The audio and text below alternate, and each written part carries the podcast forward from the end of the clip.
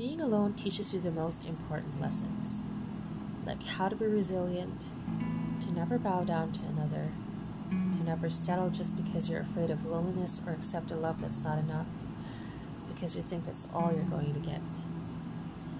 Being alone teaches you to have faith in your heart, to trust your emotions, to be there for yourself when you need it the most.